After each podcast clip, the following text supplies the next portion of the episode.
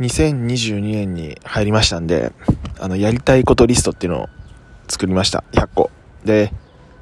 初めて作ったんですけど、100個っていうやつは。あの、聞くと結構100個むずいよって話をしてたんですけど、もう一瞬で埋まったんですよね。もうやりたいことに溢れすぎてて、もう100個どころか200個300個余裕じゃんなんて思ったんですけど、